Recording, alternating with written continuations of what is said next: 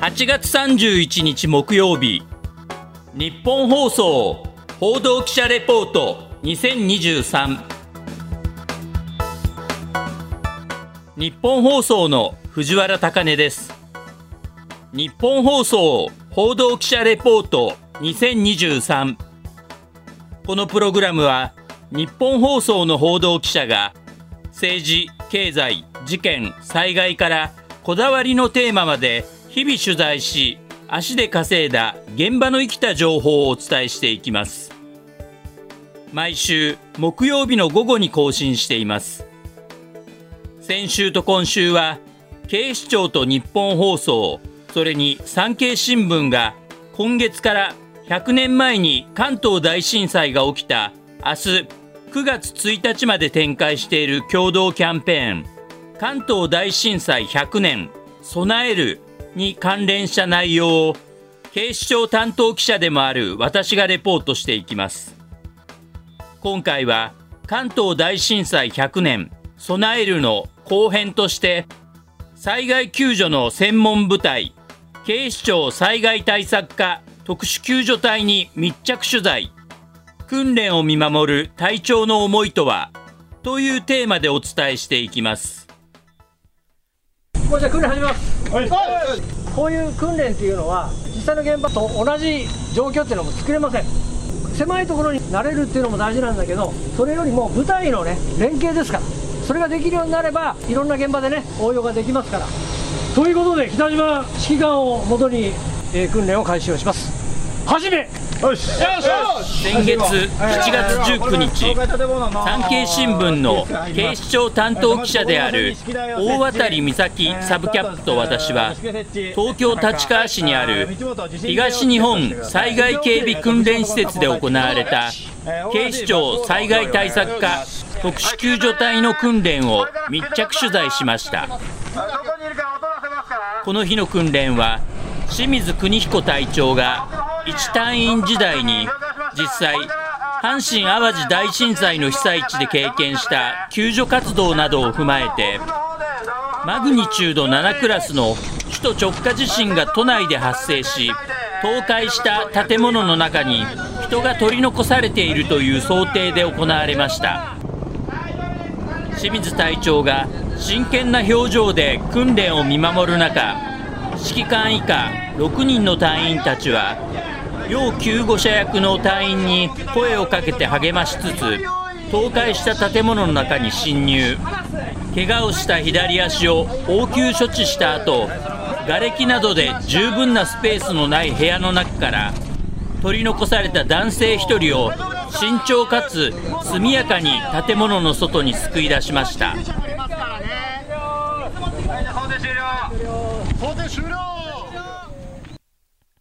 指揮官のもと私には隊員たちがそれぞれの役割を把握しつつスムーズな救出活動を行っていたと感じましたが訓練終了後の清水隊長は訓練が訓練になっている。指示待ちはダメなどと感想を述べ隊員たちを鼓舞しました。いつもやってるから訓練が訓練になってるから万が一よ首都直下で潰れた家にボーンとうちがね、えー入った場合はもうどんだけ早くやるかっていうことはもうそれから指示待ちはダメね。訓練の時はどうしても指揮官があったらこうやるみたいな指示待ちが多いからそれはもうダメだから。それから入っていく時。入っていく時はもうそれも癖つけて口に出しながら目の前に何があるのかタンスがあればタンスがあるとそういうところだけでもいいから、広さ人が十分入れます立ち上がれます張ってないといけません。そのぐらいでもいいからそういう癖をつけることが大事です。あのた傾いた建物潰れた建物っていうのは怖いから。誰でも怖い。実際は建物の奥に入っていったら自分一人なんだ。よそこで余震が来るわけだ。もうすごい怖いからそんな中でああでもねこうでもねできねえから。な。少しでも早く出たいと思う。感情的にもね。だからあーそういうところもしっかりイメージをしてやっていかないと実際の現場はあ非常に恐怖心を押し殺してやらなきゃいけない。ところそこはもう訓練でやっていくしかないからね。現場であとは頑張ってやるしかない。ということです。はい、どっちからさんでした？ありがとうございました。はい。ありがとうございました。自分自身の経験から実際の現場は恐怖心を押し殺してやらないといけないと語った警視庁災害対策課特殊救助隊の清水邦彦隊長。訓練の後、産経新聞の大渡サブキャップと私は、この清水隊長にいろいろとお話を伺いました。まず、東日本大震災を機に発足し、今年の4月で創設10年を迎えた警視庁災害対策課特殊救助隊について清水隊長に聞きました。全国警察唯一の救助専門部隊です。重機や船舶などの資格を有している隊員で編成されておりまして、日常発生する交通事故や海や川における水難事故、山岳遭難、そして大規模災害ですね、地震による建物の倒壊や大雨による川の氾濫などの災害に対応できるよう訓練している部隊です。次に、特殊救助隊の隊員に求められる資質などについて清水隊長は、基本的には警視庁のレスキュー技能検定、これを取得していること、その上で体力、記録があり、機動隊の勤務を通じて現場を経験したり、訓練で経験を積み、救助技能に優れている隊員を選抜して編成しています。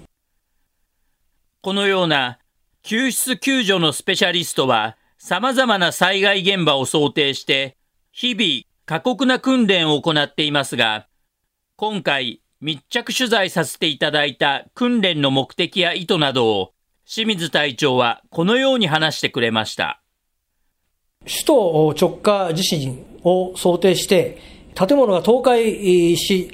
中に人が取り残されているという想定で実施をしました。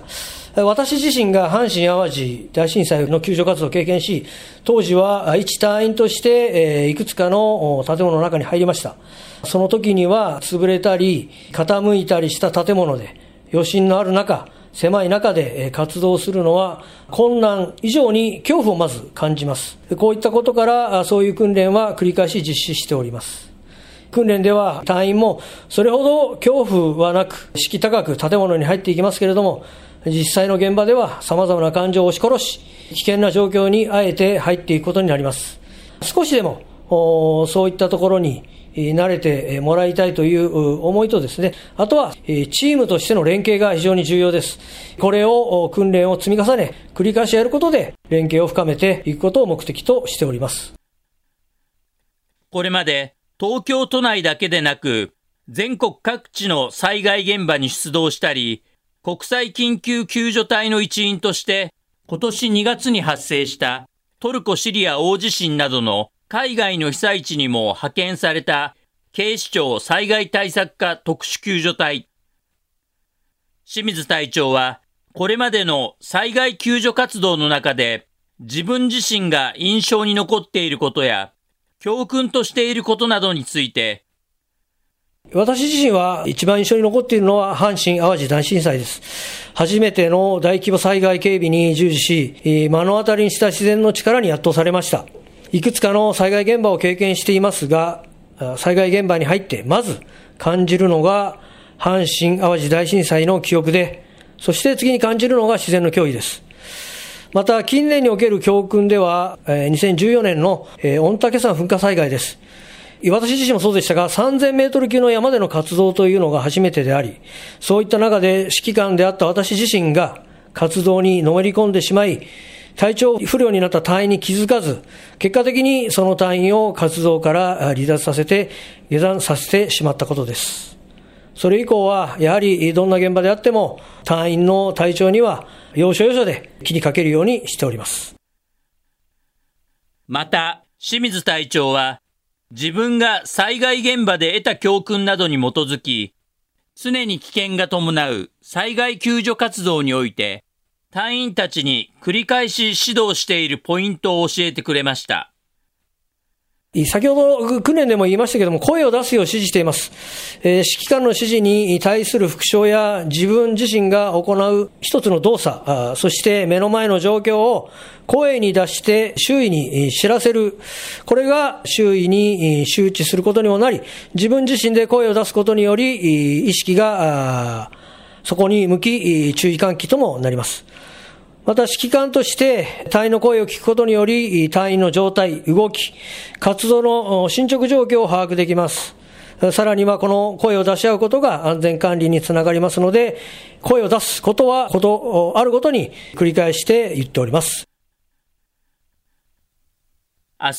9月1日に関東大震災から100年を迎えますが、この100年の間でも大規模災害を幾度となく経験した災害大国日本。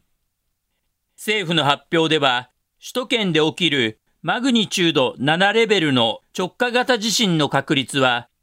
今後30年で70%と予測されています。このように、いつ起こるかわからない首都直下地震に対して、清水隊長は、特殊救助隊の任務は、警視庁全体の災害対応能力の向上と力を込めました。我々の任務は、警視庁全体の災害対応能力向上です。我々自身の技術の向上はもちろんですが、日々訓練していること、災害警備で経験したことを踏まえ、機動隊や警察署の救助部隊に訓練指導しています。特に警察署救出救助部隊は、管内の災害にいち早く対応しなければなりません。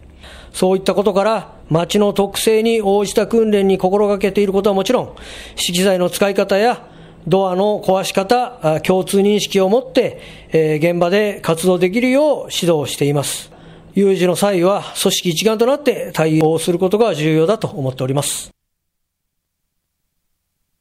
そして密着取材の最後、清水隊長は特殊救助隊の隊長の立場からこれから日本で起こりうる大規模災害への対策や防災、減災のために都民国民に普段から心がけてほしいことなどについてこのようなメッセージをくれました。災害を意識し続けることだと思います。意識することにより、自然と日常生活の中で災害に関する様々な情報を気にかけるようになります。それが有事に備えるようになり、備蓄食料を含め万が一への備えになると思っています。なお、清水隊長や特殊救助隊の隊員たちが所属している警視庁災害対策課では、身近な災害情報や日常でも使える防災の豆知識などを投稿する警視庁災害対策課旧ツイッターの X を配信しています。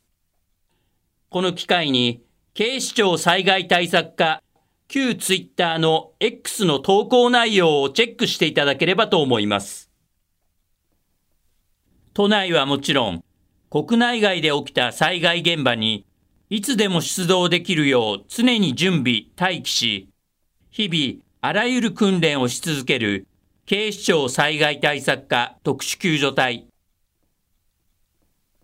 今回、日本放送と産経新聞の警視庁担当記者が密着取材した特殊救助隊の訓練の模様や清水隊長へのインタビューなどの詳しい内容は、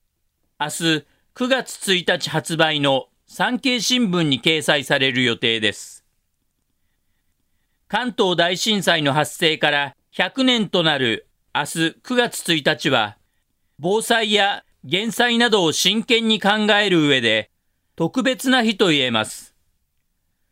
自分自身はもちろん、大切な人の命を守るために、産経新聞の記事や警視庁災害対策課旧ツイッターの X をご覧いただき、防災・減災意識を高め、平時の今から私たち一人一人ができる備えをしっかりとしておきましょう。日本放送報道記者レポート2023次回は畑中秀也記者が担当しますここまでのお相手は藤原貴根でした。